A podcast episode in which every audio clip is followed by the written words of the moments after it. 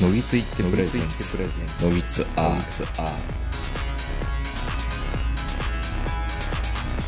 えー、どうも皆さんこんばんは、トヨコ名人です。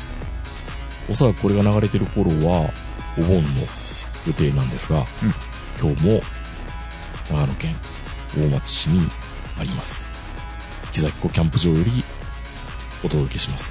今日まさに、ちょっと前後してるかもしれないんですけど、キャンプ2日目の夜9時過ぎからお届けしております。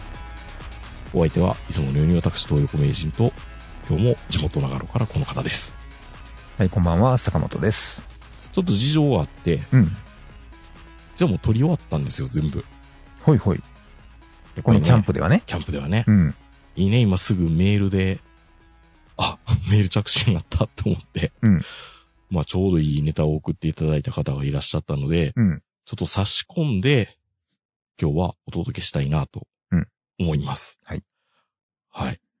ということで、このトーンで話しているというのは、うんもうこのキャンプ場はだいたい10時ぐらいに、うんもうね、静かにしなさいよ。ずんじゃかずんじゃか音楽かけてるやつは、消せよ。お口チャックねって言われるような時間帯なんですよ。うん。うん。なんで、もう1時間ぐらいで終わる予定なんですが、階段です。そういう季節ですね。まあ、ちょっとね、今回のアートワークは、うん。この収録風景を、うんキャンプ場に僕らマイク持ち込んでるんですよ。うん皆さん、あの、口では言ってるけど、絵にしないとなかなかわからないと思うんで、うん。あんまり似つかわしくないよね。赤いね、うん。マイクがまた目立つんだ。坂本さんの。そう。なんかね、赤いマイクって怖いでしょ。なんかね、うん。シンクパッドのチョボとは違うんですよね。そう。結構でかいからね、これ。そう。うん。目立つんですよ。はいはい。はい。ということで、えー、榎本さんから送っていただきました。はい。衛星様、坂本様、関係者の皆様、いつも楽しいラジオをありがとうございます。また、イベント開催おめでとうございます。ありがとうございます。配信で楽しませていただく予定です。ありがとうございます。さて、夏といえば階段。階段といえば、良介こと坂本さんです。私、良介のちょっとだけ怖い話や、この階段がすごいを未だに聞いている階段ファンです。怖いな。まあ、ありがとうございます。あのーあれですか、坂本さんがうん。完全ファイル集っていうのとまた別にう、ん。ネトラジの生配信とか基本的にストックがあった分は全部うん上げてるエクストラファイルみたいなのがあったんですよね、実は。イニシャル G の。そっちの方にちょっとだけ怖い話入れてなかったかな。ももう、古すぎてわからない。う自分がやったことよく覚えてないですよね。そう、でもなんか、たまに YouTube とかに上がってますよとかう、ん。うん。聞いたことありますみたいな話を聞くじゃないですか。ニコ、ニコ動に上がってるやつはちょっとありましたね。うん。うん。怖いですよね。それはそれで怖いですね。デジタルタトゥーみたいで。デジタルタトゥーですよ。この階段がすごいっていうのは、うん。坂本さんがいろんな階段を聞いイベントとか聞いね。て、うん。実際にこの階段すごい中山一郎のこの階段よかったようんみたいな、な話をしたんでしょうね。うんやったんですよね。うん。この漫画がすごいみたいな、うん。えー階段ファンです。なので、もし可能なら階段、オカルト、都市伝説を絡めた投稿をしていただけないでしょうか。はい。故郷である大阪が好きなので、うん大阪の新しい階段なんかを聞ければ嬉しいです。っていうのを、うん。乃木継になってから結構、僕も坂本さんに、あるやろなんかと。うん。長野の怖い話って。うん。で、登山系の怖い話は確かに、うんおー怖いねっていうのは、なんか話してくれましたよね。そうですね、何回か。ただ特集としてやるほどではなかった。たですけどでね。あとは何でしたっけ？うん。人肉感あれはね、あの、ジンギスカンと聞き間違いっていう、面白い話ですね。うん。っていう風に、まあうん言われてますけど、実際のところわからないんですけどね。うんもうその焼肉屋さん、まあまあ廃墟ですけども、潰れてしまってるので、まあそれがあの、長野県諏訪の近くにあったっていうことなん話。ですよね。うん。私自体は大した経験はないのですが、うん約40年前に、プラスアルファの生き人形特集を見た記憶があります。プラスアルファっていうのは番組ですね。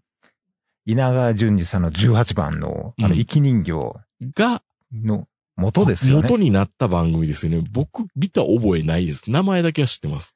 僕はプラスアルファはね、記憶にあるんですけど、ただその生き人形の回を見た記憶はないですね。ただあの、うん生き人形っていうような漫画ね、うん漫画とか稲川淳さんの話で聞くと、その当時のその生き人形を実際にスタジオに持ってきた時のスタジオがもうすごいパニックになったって稲川さん言ってるじゃないですか。そうなん今でこそ伝説の番組としされて話が大きくなっていますが、うん当時の私や一緒に見ていた兄など、兄には、例など全く見えず、ただただスタジオが勝手に騒いでるだけでした。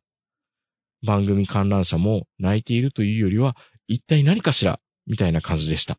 そう。記憶がね、またいろいろ増幅されてるっていうのは、思い出補正が。思い出補正が。はい。あの、順次稲川のうん。出世作みたいなもんじゃないですか、いある意味。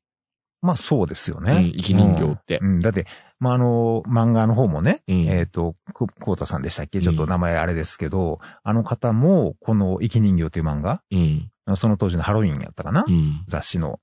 やっぱり結構来たもんね。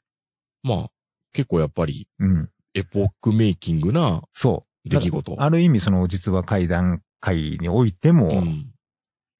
やっぱりこう、伝説的な。今永淳二が、うん。ハングマンの森本、森本おじさんから、怪談師として、はいはいはいはい。まあ、もともと工業デザイデザイナーみたいでしたけど、うん。うん、そこに足踏み入れることになったきっかけなんか元がその中やってたんでしょうけど、ね。まあもちろんやってま、他、いろんなね。そうじゃないあのとテレビが出ないもんね。うん、そう。あまあやっぱりね、うん漫才師と違って、怪談師、まあ怪談師、あの、稲川さんを怪談していっていいのかどうかわかんないけど、うん。ネタが一つではダメじゃないですかね。ねねまあもちろんあの、稲川さんの話の中にはその長い死体の話とか、うんいろんな話がいっぱいあって、まあその中でも大ネタがこの生き人形。うん。確か最後の方では、生き人形一本で1時間のライブやってましたもんね。まあ、あることないことをおひれやひれ足す。いやいや、全全部あることやと思いますよ。全部あることやと思いますけど、うん実は怪談ですから。うんう。ん。もう最後は日本兵が空を飛んでましたからね。本当に？まあ、あの漫画の中ではね。ただまだネタは、あの、メールは続くんですけども、うん。もう一つは、家を探していた時に、うん。東京の上北沢に明らかに安い物件があり、電話したところ、殺人事件があった土地に建てた。と教えられてびっくり。ここまではよくある話ですが、さらにその担当者から、犯人がまだ捕まってないんですよね、と言われ、二度びっくりした記憶があります。では、よろしくお願いします。というところで、まあ、木崎湖はい。ですけど、まあ、すごく、あの、今日、土曜日、日曜日、日曜日の夜なんで、まあ、家族連れ夏休みのまあ、子供夏休みだっ連れのたので、キャンパーが何人かいる程度で、うん。昨日の4分の1ぐらいしかいないですね、人は。もすっごいう、社会、社会人は、やっぱり日曜日の夜はほとんどいない。もう鬱になってる時間ですからね、今の時間って鬱は。まあ、時間的にもう、信長も終わ、信長じゃ家康も終わってるし、ビバンを見てるとこですよ。うん。鬱になってるでしょうね。うん、ビバン見ながら僕鬱になってますよ。うん。一億もかけてこれかよっていう。いやいや、面白いですよ。めっちゃ面白いですよ、ビバン。うん半沢直樹出てくるのかなと思いながら。はいはい はいはい。そういう形ですが、坂本さんがいろいろね、うん。見ていただいてて、あのーまず、もう明治も東京に行って、僕ももうこの長野に来て7、8年経つので、いや、も、まあまあまあ、8年、9う年。ん、ですので、もう、あの、最近の大阪の新しい階段っていうのはちょっと残念ながらね、あんまり僕も詳しくはないですよ。うん。うん。どっちかというと僕も長野に来てから、長野の怖い話うん。をやっぱり、どっちかというと耳に入ってくるうん。ことが多いので、まあ今日もやっぱり、もしお話できるとすれば、長野の怖い話が中心になるのかなっていう。まあもう、明治ももちろん、ないっすよ。怖いところから一切離れてる人間ですからね。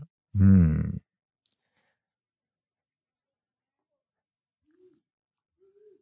閉めます？いや、大丈夫ですよ。大丈夫？うん。なんかこの間が、階段っていうかね。ナスっぽくていいですよね。子供の足音とかね。いろんなとか。あのね、やっぱりね、まあ、あの、もちろんここ木崎湖っていうことで、あの、湖の近く、うん。もちろん川の近くでも、僕キャンプ、あの結構川派なのでうん、川の近くに泊まること多いんですけど、湖っうて、ん。なんか怖くないですか？夜。全然怖くなかったね。そう？なんかね、僕、湖はね、あんまり、その、す好きじゃないっていうか海の、方がなんか不気味な気がしますけどね。まあもちろんね、なんかさらわれるんじゃないか、海の方に、みたいな。はいはいはいはい。あの、例えば三重のあの有名な海岸とかね、あの空襲で亡くなったね、女子、女性の方がいっぱい海の中から出てきた。その頃のあのね、女の子っていうか、みんな海水浴に来てた人がみんな足を取られたみたいな事件があったりするじゃないですか。うんでもそれに近いことって結構湖でもないですか？あるんですかね。うん。なんかまあ、誰かが落ちたりとか。そう。特にね、長野多いんですよ。ああ。すごくなるほどね。うん。まあ、あの、この木崎湖、もうもちろん木崎湖でもなんかそういう事故事件っていうのはあるんですけど、このすぐ隣の青木湖っていうのがね、うん。あのーまあ、有名としてはその犬神家のロケ地ですごい有名なんですけど、うんもう一つはその、スキーバスの転落事件。なんか、スキーバスの転落とか、スキーバスの事故ってう、ん。そんな大、あったじゃないですか。だから大事故は、うん大きい大事故はやっぱ3つ4つとかは、うんほとんど長野。まあ、スキー場天、ススキー天、スキー天国ですからね。そう。ほんで、あとうん道が凍ってる、うん。いや、うん確かに、今日は、白馬まで行きましたけど、うん。まあ、道悪いというか、まあまあ、あんだけ湖に面してたら、うん。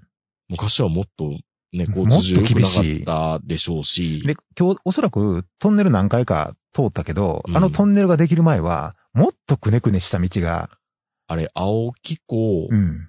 木崎湖かな？青い、青木湖か木崎湖が、1、第1、第2、第3、第4、第5、第6みたいな感じでうん。続くんですよね。うん。あれが昔なかったんですか？多分ね、昔はあんなにトンネルなかったと思うね。まあ、あったかもしれないけど、多分少なかった。うん。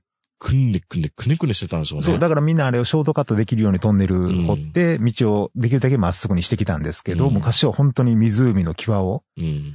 あの、くねくねしながら走ってたんで、で特にこの青木湖の落ちたバスっていうのはなんかあの、スタートレスもまだない時代で、チェーンね。チェーンで、で、うんチェーンもつけてなかったらしくてう、ん。うん、本当に、そんなことあるのか？まあ、急に降ってきたのかな？バスの事故って大体そういう もんですけどね、そんなことあるのかっていうような。うん。まあ、それで、まあ残念ながらあの、バスが転落して、うん。しかもバスごと湖にあら。落ちてう、ん。で、まあ窓から、あのね、半分以上の乗客は、あの、逃げ出したんですけども、運転手も含めて逃げ出して、でもそれバスとともに二十何人の方がなくなっちゃったと。亡くなっちゃったっていう話があって、やっぱりね、あのそれにまつわる怖い話っていうのはね、何回か聞いたことありますよ、やっぱり。うん。うん。あ、の、木崎湖い行きますねっていうような話をすると、あの、木崎湖は遊泳してもいい。うん。泳いでもいいけど、他の湖はダメなんだよ。で、なんでなんですか？って言ったら、昔こういう事件があってね、みたいな。いやいや、またまた、いろんな特性があるからでしょ わかんない。それは、なんか、急に深いところがあるからとか。木崎湖は確かに今見たら、すっごい浅瀬ですよ。桟橋のあるところら辺は。そこまではね。うん。でも基本湖ってみんな深いんで、深いんだ。でみんな冷たいんで、うんう。ん。なんでって言われると、まあ確かにそれがあったから、か、なんかそういうので、うん。溺れて死ぬ人が結構出てきたから、はいはいはい。かなってことですかね。ですかね。なんかう、んだからあっちでは泳いじゃダメですよっていう。青木湖は。うん。この木崎湖は全然いいんでしょ？バンバン入ってますからね、みんな。イェーイ整ったって言いながら入ってるじゃないですか、そうそう。サウナーが。そうなんですよねう。ん。うん。でもやっぱりね、それでも僕、木崎湖も朝方ちょっと見たんですけど、うん。やっぱちょっと不気味ですね、湖って。またまた。諏訪湖もそうですけど、そう。うん。僕朝、朝出て行って、朝焼きイェーイって撮ってますよ。なんかめっね、ちゃいい感じやん、みたいな。なんか気が、気が、気が漂ってるというか、滞ってるみたいなね、あ抜けないと。抜けない。諏訪湖もそうですけどね。まあ、山の中にある湖だから、うん。それは、こう、気が滞留するっていうのは、うん。わからないでもないけど、うん。こっから、でも琵琶湖はそういうのないわけじゃないですか。琵琶湖は広いからね。広くて淀川が流れてるから、うんスーって抜ける道があるからってことか。うん。木崎もこもどっかに水流れてるんまあもちろん。ん流れてますけどね。うんでもやっぱりね、こういう特にあの山の中の湖とか、うん。それからあの、無理やりせき止めた人造湖ダム湖？心臓かダム湖。うん、とうか、ん。やっぱりあんまりね、イメージは良くないですね。うん。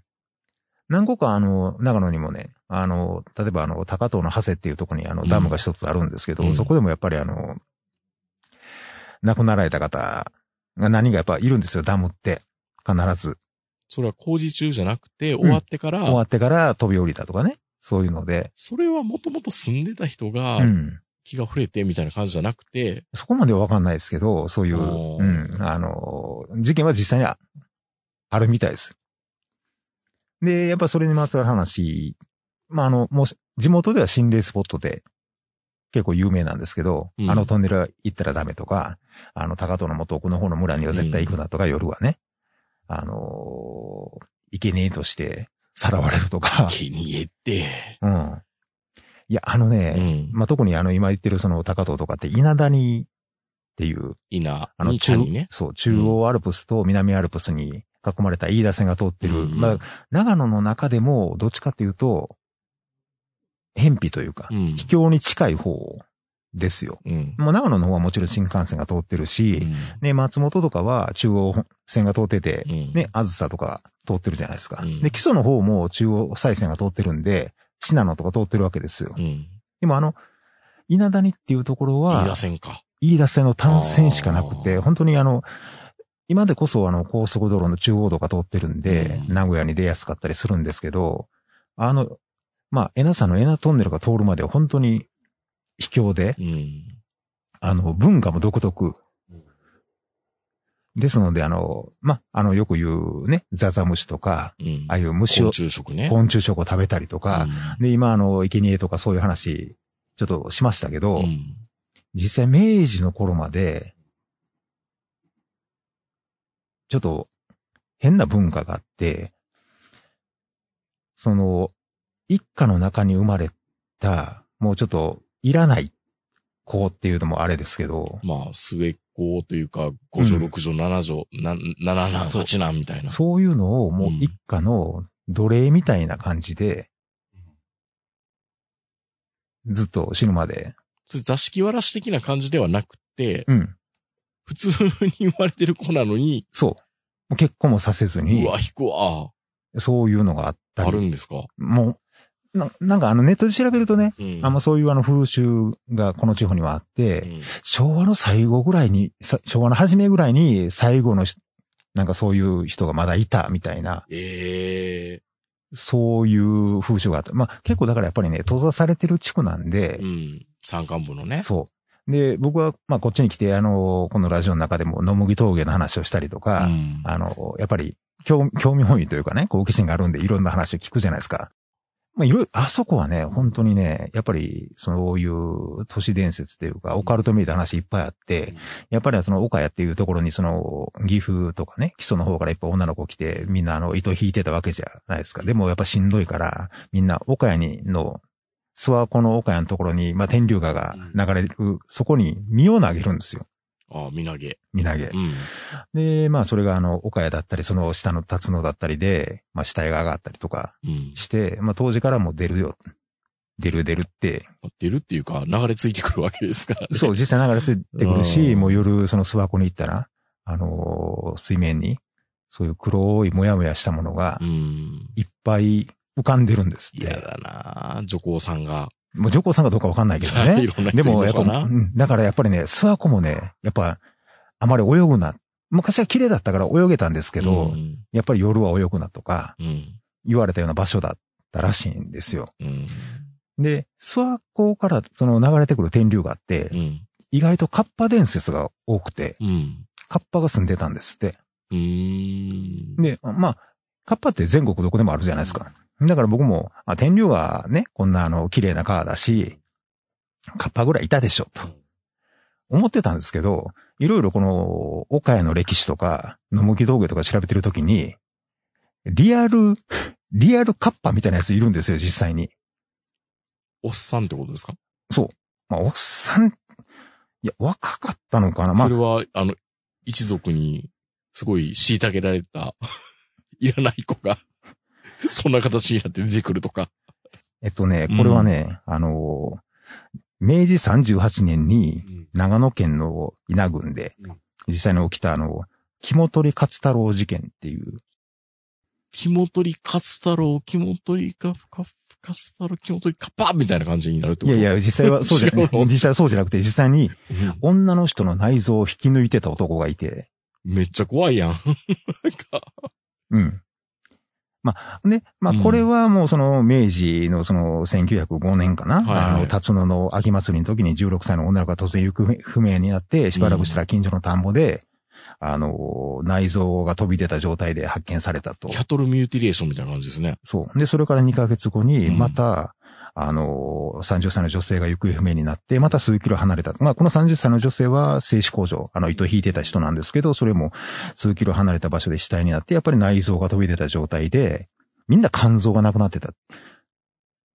そんで、やっぱりその1906年に、また27歳の女性が、今度は赤ちゃんと一緒に発見されて、今度は、ね、17歳の女性も一緒に行方不明になって、両方とも27歳の女性も17歳の女性も、やっぱり肝臓を取られてて、しかも、その赤ちゃんの首は切断されてて、27歳のお母さんの内臓の代わりに首入れられ肝臓の代わりに。そう。まあ、どっかも、あの、名古屋で聞いた、臨月殺人事件みたいなね、うわー感じですよ。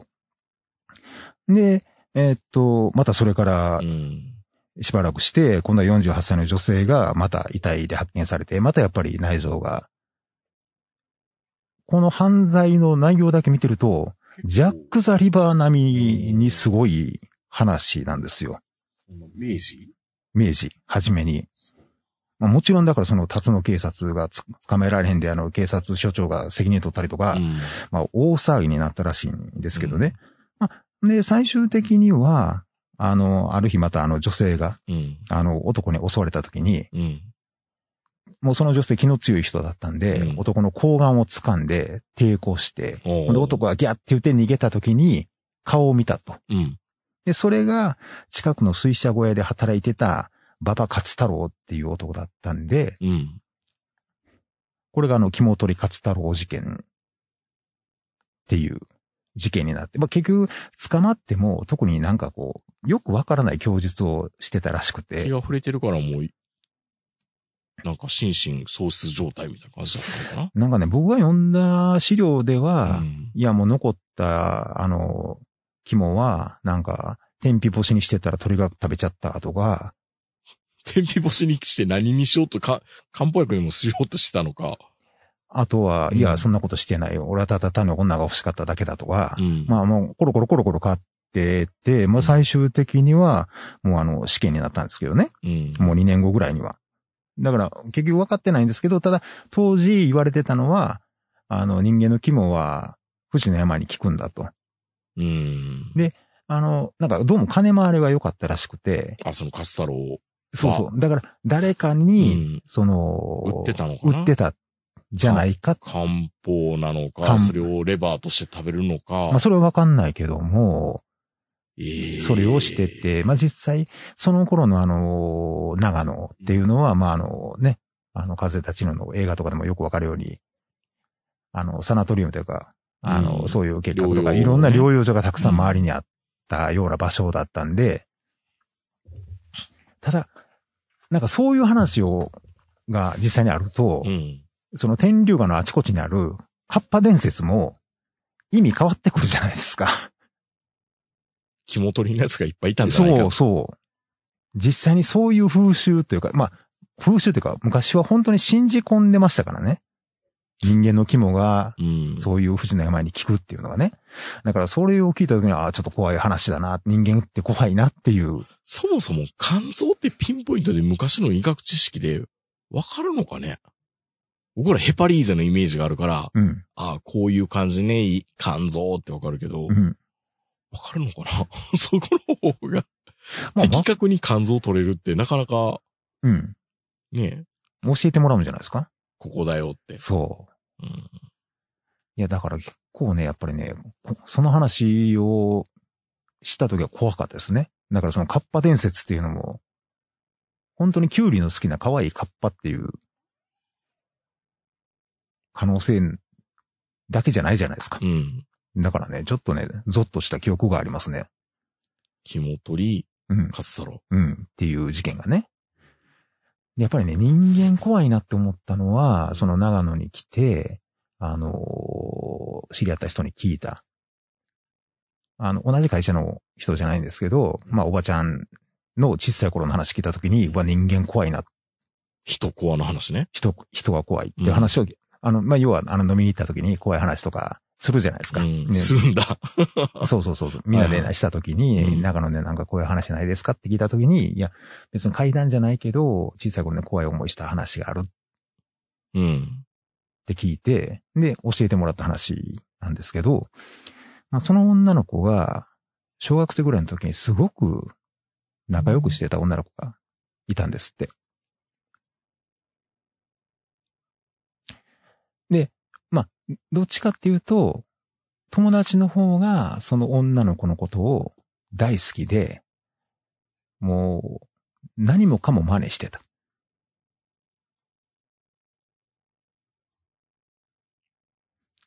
もう、だから、まあ、そもそも、あの、小さい村というか小さい町なんで、あの、着る服とか似てくるじゃないですか。うん。今みたいにあの、ユニクロとかイオンないから、うん。ちあの、まあ、小さい洋服屋さんで服買うんで似てくるんですけど、うん特にその友達は女の子の同じ靴履いたりとか、うん同じ服着たりとか、同じ帽子着たりとかして、もう周りから双子みたいやねって言っていつも言われて、まあ、二人とも別にそれを聞いて悪い気持ちにはならないんで、いつも手繋いで仲良く小学校行ってた。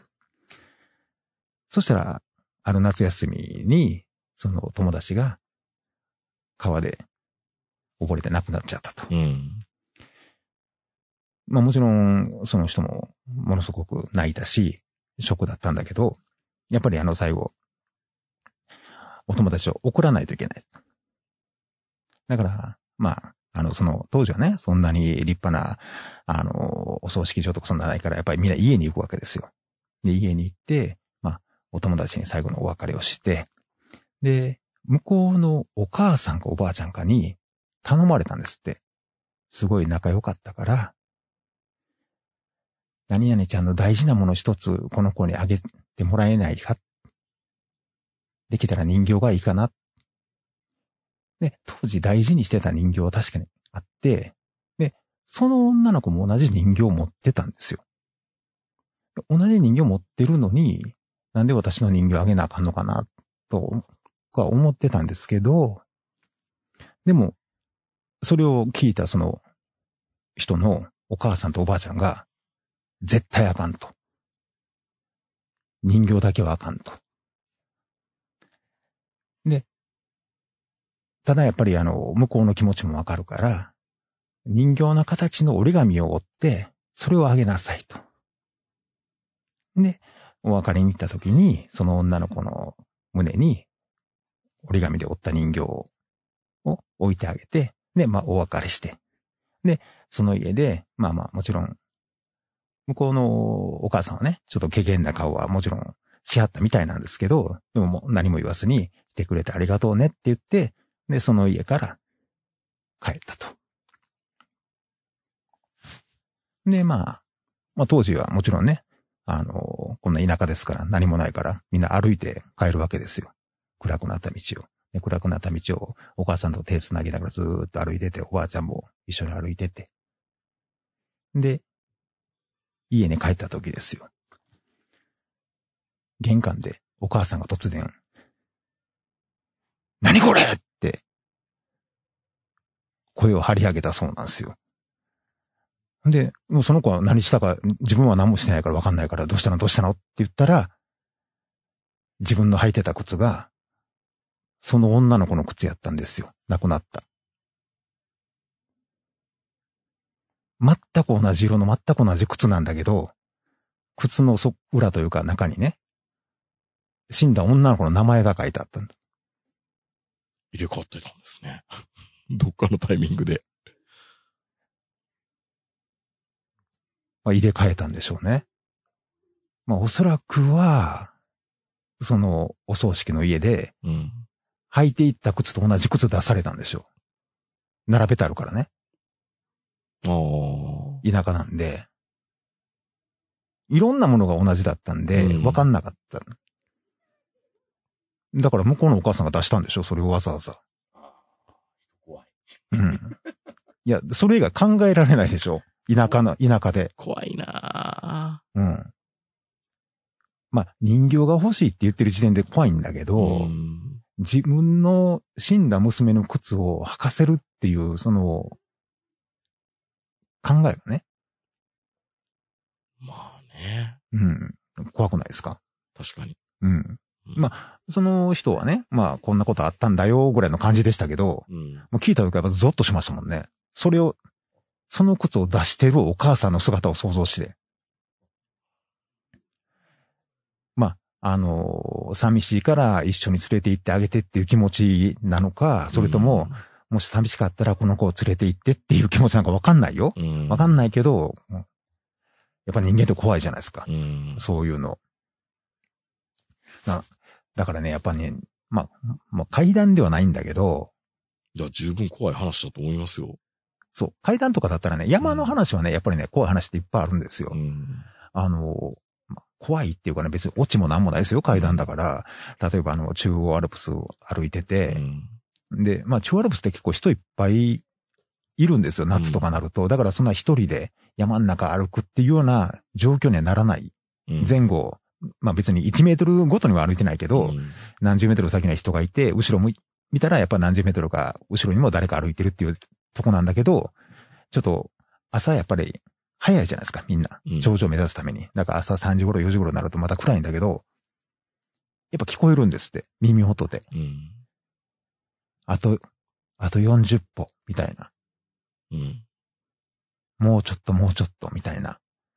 そういう声が聞こえたりとか、あと、あと一つ。あと二つ、みたいな。そういう声がやっぱりたまに聞こえる時があるらしいんですよ。うん。でもちろんそういう声を聞こえたっていう人が喋ってる話なんで、特になんかあったわけじゃないんですよ。その後亡くなるわけでもないし、うん落ちたわけでもないんだけど、で別にあの、なんかその場所過ぎたからってチッとかいう話でもない。ただ単に、あと三つとか、数を数える声が聞こえるらしい。山の上で歩いてると。で、それが意味がわからないから怖いと。なんかでもその話前聞いたような気がする。それで、うんあと一歩とかって言ってて、もう一歩行ってたら、うん。雪皮に当たりかけて、まあ、こう、そう、そういう話もね。みたいな話、ねそういう話はよくあるじゃない車で崖から落ちそうになったりとか。でも、うん、ただ単に本当にあの数を数えてるだけとかね。なんなんだろう。そそっちの方がね、あの解決がないからね、救いようがないとか、こ怖いですね、ほったらかしで。そう怖いんですようね。ん。あと、あの、登山する人に、あの、聞く怖い話で言うと、やっぱりこう、中央アルプスでもやっぱ亡くなる人ってたくさんいて、うん冬にね。うんほんで、あの、まあ夏になって歩いてると、うん。たまにその岩陰とかにうん。物が落ちてる時がうん。あるんですよ。うん。誰かが落としたものなのか、その冬の間に遭難した方が、のものなのかとか分かんない時あるじゃないですか。うんほんで、明らかに古かったら、いや、これは、もしかすると、冬に遭難した人がなくしたものかもわかんないよ。で、うん例えば、岩陰に例えばカセットボンベがあったりとかしたら、うん。ここで最後まで粘ってたのかな。粘ったのかなとか思うんで、あんまり手は出したくないんだけど、うん。まあ一応、あんまり古いものだったら、まあ危ないゴミだったら拾うけど、ちょっとやっぱり手出しづらいやつがうんあったりしたら、もうそのまま置いとくっていう話なんだけど、それがね、テント場について、うん。テント立てて、リュックサックに入ってるんだって。拾ってもないのに。拾ってもないのに、そのペグとか、うんナイフとか、返して、帰帰りたかったんやろうな。そのカセットボンベとか、うん。ね。で、やっぱりね、そう思うらしいんですよ。うんだから、あの、取り憑かれたとか怖いとかじゃなくてう、ん。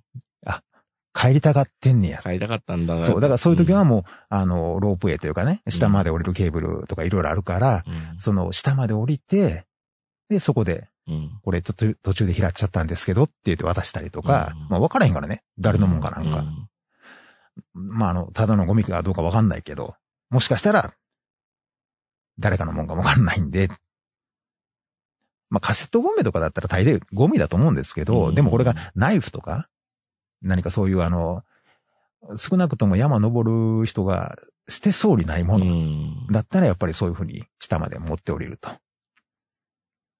なんかたまにね、リュックサックが途中で重くなるとかね。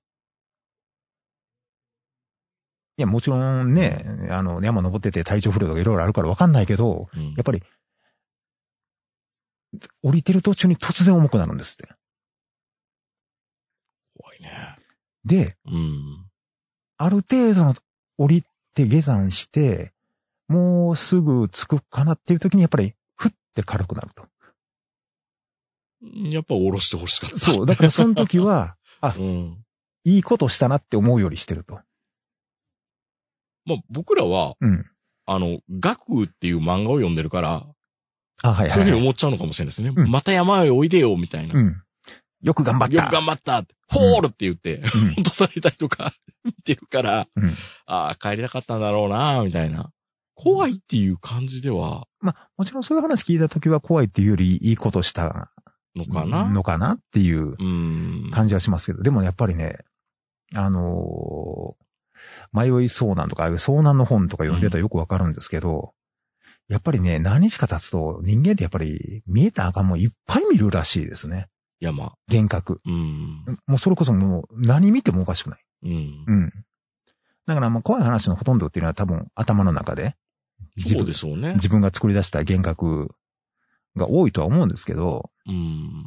ただやっぱり、あの、さっき言ったあの、スキーバスの事件とか、ほんで、まあ、例えば中央アルプスで言うと、その、大正か、うん、古い頃に、あの、今でも長野県って学校倒産をするじゃないですか。うん。で、まあ、稲谷でも、その、なんとか中学っていうのが学校倒産やって、まあ、何十人も亡くなったんですけど、遭難して。うん。それでもまだやってるのがすごいんですけどね。まあ、山とは切っても切り離せないからってことなんですかね。まあ、それでもやっぱりね、怖い話はあるみたいですよ。うん。やっぱりその、なんとか山っていうところの山小屋は、今でも、帰ってくる生徒がいるんだよ。帰ってくる生徒。山小屋まで。おーだから夜中に、どんどんって言われても、うん。開けちゃダメだよ、みたいな。まあ、よく山小屋の周りはね、うん。やっぱ歩くらしいですよ。まあね。うん。で、やっぱり、その、例えば雪の季節なのに足跡はついてないうん。けど、一晩中、ずーずーって、周りを歩いて、入れて欲しそうなんですよ。でも絶対開けるなと。いや、わかんないけどね、ほんまに遭難してる人だったら、おそらく叫ぶでしょうし、うん。開けてくださいって言うんでしょうけど、何も言わずにひたすら小屋の周りを回るとかね。うん。テントでもあるらしいですからね。まあね。うん。テントは、わかん、風の音でいろいろ感じるのはあると思いますけどね。まあでも風の音とうね、ん。本当に怖い時の気配？気配ってね、全然違いますよ。うんう。ん。もちろんそれは熊とかイノシシでも全然違いますし、友ヶ島僕ら行った時になんか人回り回ってたような感じがしたのはリアルに人がいたんですかねあれ。いや、あれは違うでしょ。あれ何なんですかね？なんか、猫とか？僕は、友ヶ島行った時は、うん友ヶ島のキャンプね。鹿かなっていう。鹿いるのかな？いや、だって鹿の糞だらけやったもん。いや、なんかすっごい周りで音するわ。俺ら以外に人いんのかなと思って。うん。いや、いないでしょ、あんな場所。もう20年近く前にね、うん。だって、多分あのっていう、あの時、友ヶ島に、俺ら以外でほとんど人いなかったいなかったですよね。うん。その時も一応キャンプ収録の走りは友ヶ島でしたからね、僕らの。ただ、あの、確かに夜中に気配はずしたでしょ？ずっとしてた。うん。うん。ただ風ではない。うん。うん。獣かな？そう。鹿とかね。獣、獣見たっけなと思って。うん。いや、本当にね、うん。あのー人間って怖いなっていう。まあ、想像でいろんなもん保管しちゃうんでね。うん。うーん。まあ、こんな感じですけどね。いや、十分怖かったんじゃないんですか？ですかね。うん。まあ、あの、そろそろ夜も更けてきたんで。いや、途中から僕あんまり喋らないようにはして、まあ、こういうのはやっぱりね、うん一人で喋る方がいいね、きっと。いいね。うんあいつ邪魔やって言われてるかもしれん。だってあの、ついちゃちゃを入れたくなるでしょ、あ入れなた。たくなる。怖いもんだって。でしょ？うん。うん。本当は沈黙がいいんですけど。まあそこはね、僕の声を極力削るようにして。うん。ということで。またあの、イベントの時もね、そういう話の走りでもできればいいかなと思いますけど。まあ、階段はしないんでしょうけどね、多うん。分ね。まあもちろんね。ううんん。あの、するかどうかもわかんないからね。そうですね。うん。まあでも僕は湖そんなに怖さは感じないですけどね。そう？うん。俺今、この瞬間も感じてるよ。あ、不穏なものを。うん。よう、湖畔でキャンプするとか言ったな、ほんなら。いや別にね、なんかされる感じはないけども、気が、なん気が、気がよどむというか、空気が流れないというか。いや、ここはなんかいますよ。あれ嫌なこと言うわね。上がってきますよ。何が上がるの？あ、何かが何かが。怖いな寝れないじゃないですか、そんな言われたら。大丈夫、大丈夫。大丈夫ですか？うん。グースか寝る？うん、寝る。そう考えたらふもとっぱらって何も感じないでね。あそこは気がね、うんう。ん。富士スポーンって抜けてる。富士山があるから。さすが霊峰やで。うん。まあ、ということで。はい。ということで、夜も更けてきましたので。はい。はい。終わりたいなと思います。はい。それでは皆さんおやすみなさい。さよならら。